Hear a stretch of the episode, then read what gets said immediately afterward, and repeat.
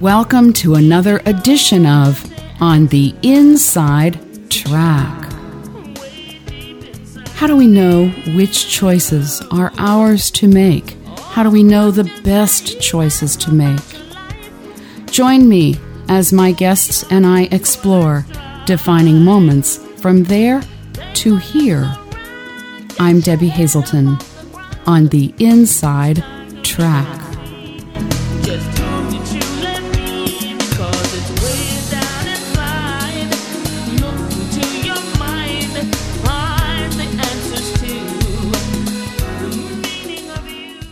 Happy New Year, everyone. Here we are in 2017, and my first guest this year is someone many of you know and have admired for quite some time my friend Laura Legendary. Thank you, Laura, for being here. I want to welcome you to this show on the Inside Track. And, Thanks, um, Debbie. I'm thrilled to have you. Um, I have been an admirer of yours for quite some time now.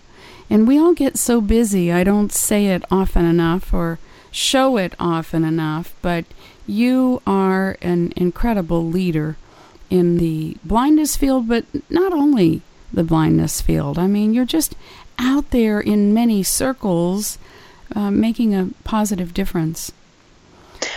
Well, thank you, Debbie, and thank you for having me on. And I'm a big fan of yours, both professionally and personally. Mm, so I thank you. am really thrilled at the opportunity to be able to speak to your audience. What are some defining moments that have added to choices that you've made?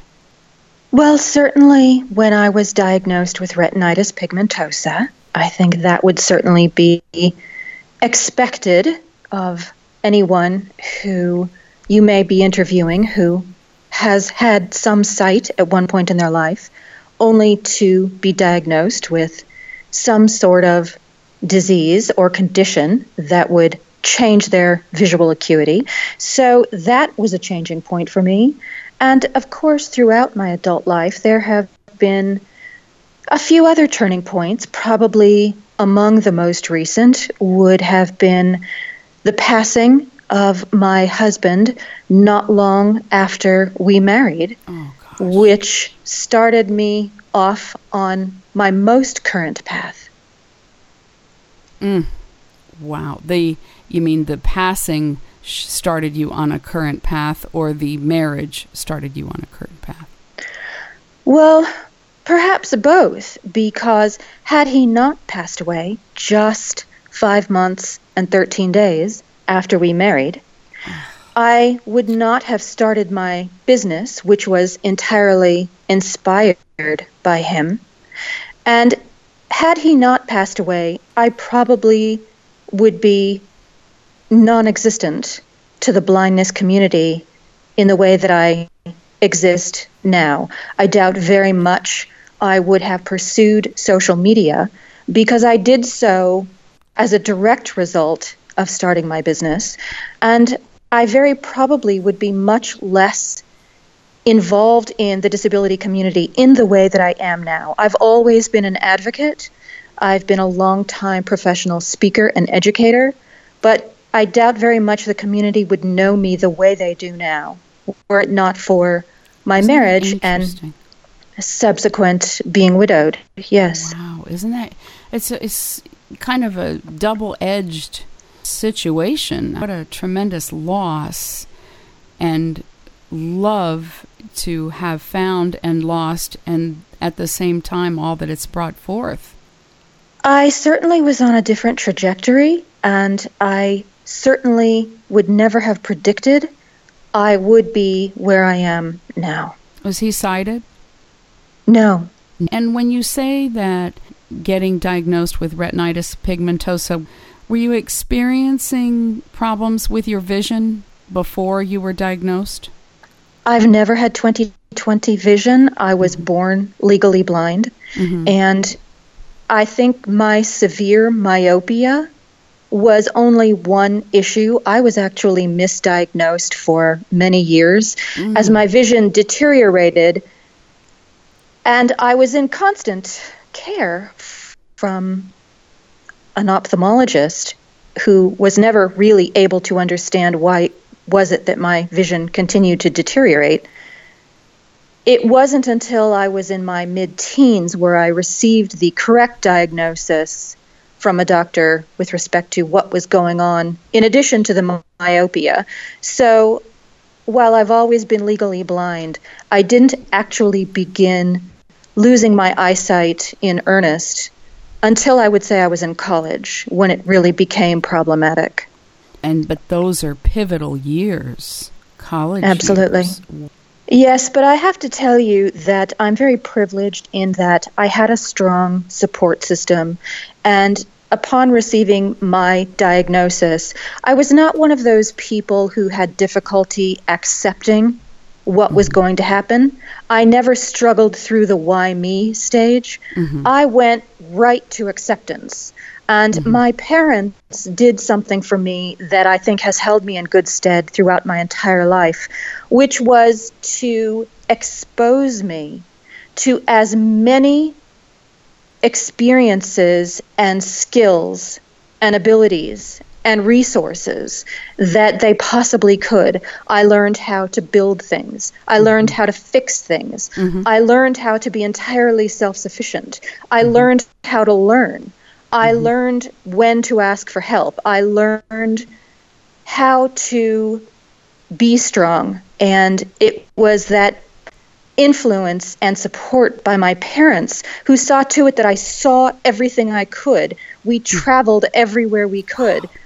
I was given the opportunity to closely examine and to understand and to fully educate myself on the ways of the sighted world because I knew that it was my last chance. What a way to embrace every moment. And I see you as a survivalist. You know, I mean, I I can almost picture you somebody like as you wearing something that would have a whole bunch of pockets and everything you need is there. And you know exactly where to go to get exactly what you need. And you you you're not usually caught off guard. At least that's how that's how you come off come across as you're not usually caught off guard because you are a survivalist well, it's interesting that you say that because it may, in one way, be literally true as well as figuratively true.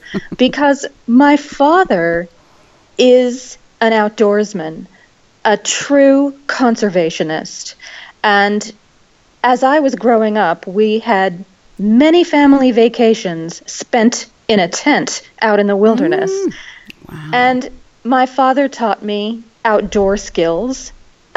it's so antithetical to the way wow. people know me now, but I learned to hunt and fish and survive in the wilderness. Um, mm. Doubtful that I could pull that off these days, but I grew up with those skills, and so my parents taught me in a very real way how to survive nearly anything. And some of the early opportunities to test those skills came to me throughout my life, both my young life and my adult life. And so, depending on how you look at things, mm-hmm. you might perceive that as a wonderful learning experience, a tough life lesson. Yeah. Um, but I think that in many ways, I am stronger as a result of those experiences. And again, it's funny, you should choose to use the word survivor because, in a very specific moment in time, speaking of turning points, after my husband died, I became someone that I doubt anyone who knows me would recognize. You hear about the cliche about the five stages of grief or mm-hmm. whatever it is. Mm-hmm. And it was frustrating to me at the time because the business of death is replete with cliches. Mm.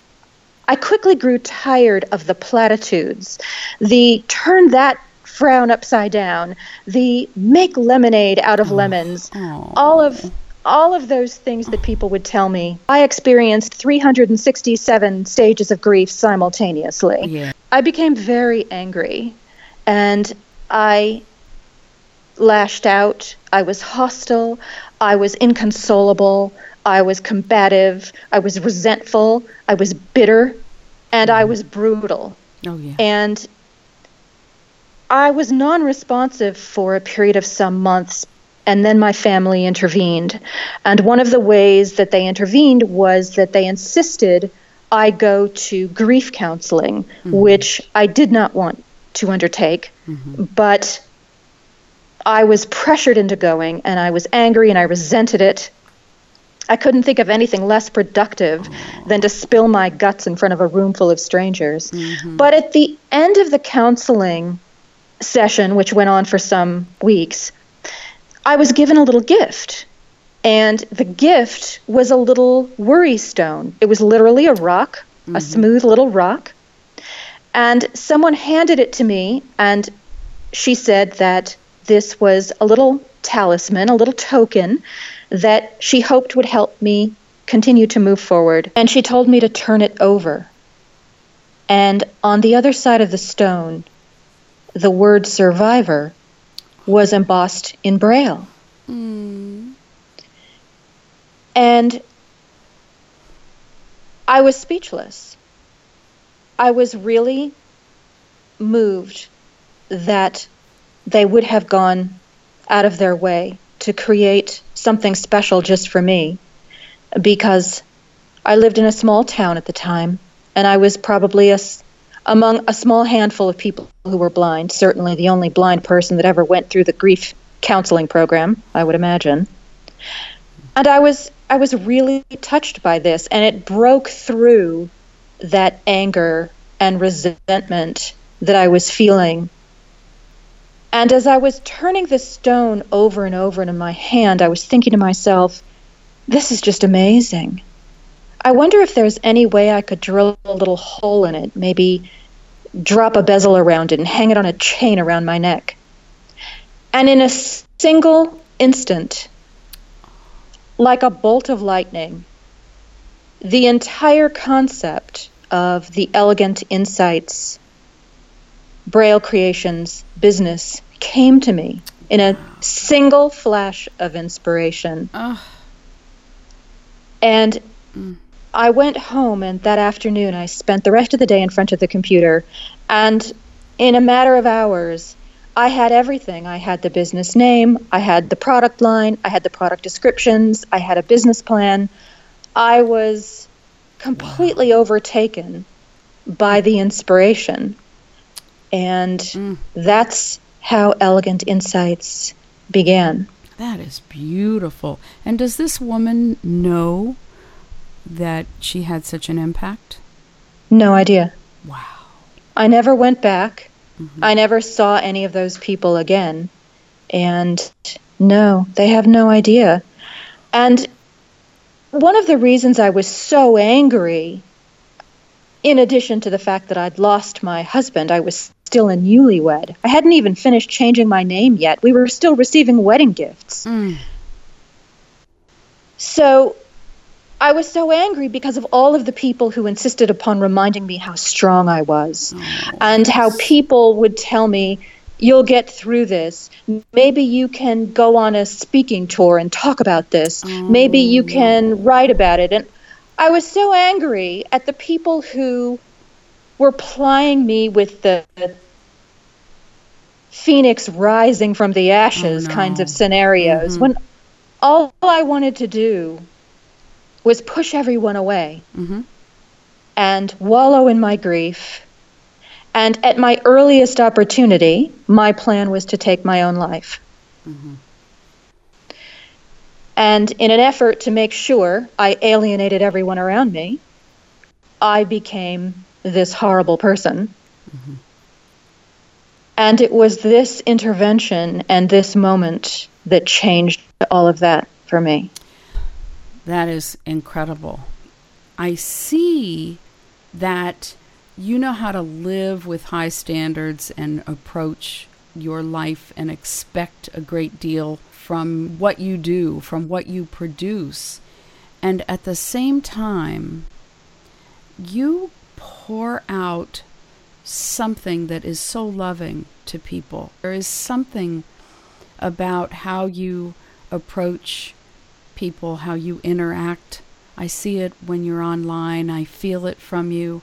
And I imagine that you help a lot of people feel better, even if it's just in a moment where you are right there when they're just like, you know, like screaming with what's going on. You have a way pushing yourself forward, but at the same time giving people room to feel and be and feel really good in your presence. Well, I appreciate that, Debbie. And I think that there are two factors that motivate those behaviors, I suppose. And that is, I know as well as anyone that life can be so difficult. Mm-hmm. I have not had an easy life. My life continues to be filled with difficulty and adversity, as do many others. I have a great deal of empathy. Yes. And because life can be so hard, and there are so many people lurking around every corner, awaiting an opportunity to tear you down. Mm-hmm. If I can just give someone a little bit of an edge, if I can just strengthen them a little bit so that they can withstand some of what life throws in their direction, even if it's just with a pleasant greeting, mm-hmm. then I have it to give. Why not give it? Mm-hmm. And the other aspect, I think, that I guess you would say informs those behaviors is something about me that I think most people don't know. At least, I don't think it's necessarily obvious unless someone would take the time to get to know me. And that is really I'm very sensitive. I'm very vulnerable. I'm really just a lost little girl inside. Aww. And mm-hmm. I think that my life experiences have made it possible for me to observe the low moments, the difficult moments, the circumstances that can sometimes make people feel as though the world is stacked against you. Mm-hmm. And I felt that many times in my life. And you have to choose. You have to choose. Because if you don't choose, then life happens to you. Mm-hmm. And if you choose, you can at least live life on your own terms. Mm-hmm. So you have to choose to be strong. You have to decide how you're going to respond to something. Mm-hmm. Because if you're just a victim of everything life throws at you, then you deny yourself the opportunity to grow and learn. That's very, very true.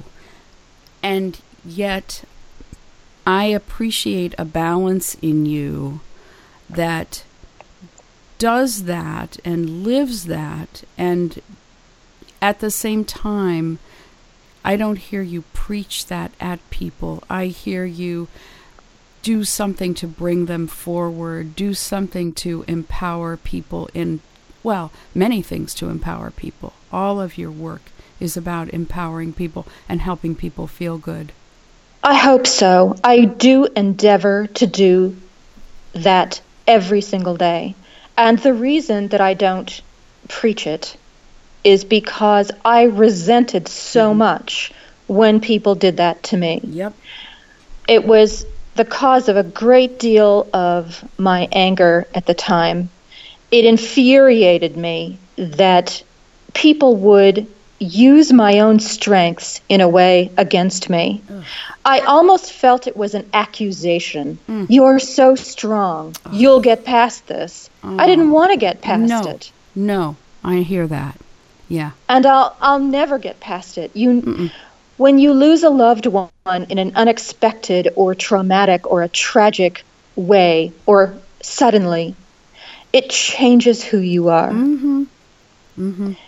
And it infuriated me the way people wanted to wrap it all up with a little ribbon and make it all neat and clean and tell me how strong I was and tell me everything was going to be fine when I didn't want everything to be fine. Mm-hmm. Good point. I don't want anyone to ever feel as though I am lecturing them, leveraging my own agenda on how I see the world on them. I want to allow people to be exactly who they are. Mm-hmm. That comes through in your warmth, in your playfulness. When I reach out to you, I always feel I always feel like it's just a great day in that moment that we that we connect. That's just what you do and who you are. And it's a beautiful way with everything that you're dealing with, with everything that you feel. That's a tremendous way to be able to be in the world for people. You have to decide. Yeah. Yeah, you're right. You're right. And that's why looking at choices, landmark moments, and that, oh, both of those major landmark moments. So you have put all of that in a way that helps to bring forward many things for people. Um, I'd like for you to talk about what you're doing here with ACB Radio because I think it's really quite um, significant. Well, another turning point in my life, coincidentally, was a conference I attended at UCLA. And it was a conference on the psychology of disability, which was a topic at the time I found fascinating. And I was privileged to listen to many prominent members of the disability community at the time give presentations. And as a result of that conference, I met a few people who are with me even today. One of them was a guest on my radio program, which, for the listeners who don't know, it's called Legendary Insights. And I became an advocate in part due to this conference where I watched many leaders in the community give really inspiring presentations. And one of the quotes that came to me as a result of my research after this conference was a quote by a poet and playwright by the name of Neil Marcus, who said, in part, Disability is not a brave struggle or courage in the face of adversity. Disability is an art, it's an ingenious way to live. And I've always loved that quote because I believe in the idea that disability is an ingenious way to live. I see disability in a holistic way. I see disability as just part of the human experience. Mm-hmm. I don't know if you've ever heard the expression once a man, twice a child, but at various points in our lives, everyone relies on someone else for something, whether it's permanent disability, whether it's a temporary illness, such as a cancer, whether it's a broken bone, whether it's a financial issue. At every point in our lives, there are opportunities for us to rely on other people. And disability is one of those points in our lives, whether it's because of condition or because of age and infirmity, we all experience disability to one degree or another. And I've always believed that my success as a person who is blind has a lot less to do with how I feel about it and a lot more to do with how well I manage it. Mm-hmm. And so the, the idea that disability is an art, it's an ingenious way to live, inspired the radio program. Mm-hmm. And so in each episode, I try to focus on a person, a product, a trick, a tool, a technique that can enable and empower people with disabilities to live their best, most ingenious lives. You ran with it, needing, you know, to pick up and learn some audio editing, and you did it. Well, I have to say, you gave me a wide latitude in mm-hmm. what I was going to talk about, and that was almost a bit dangerous because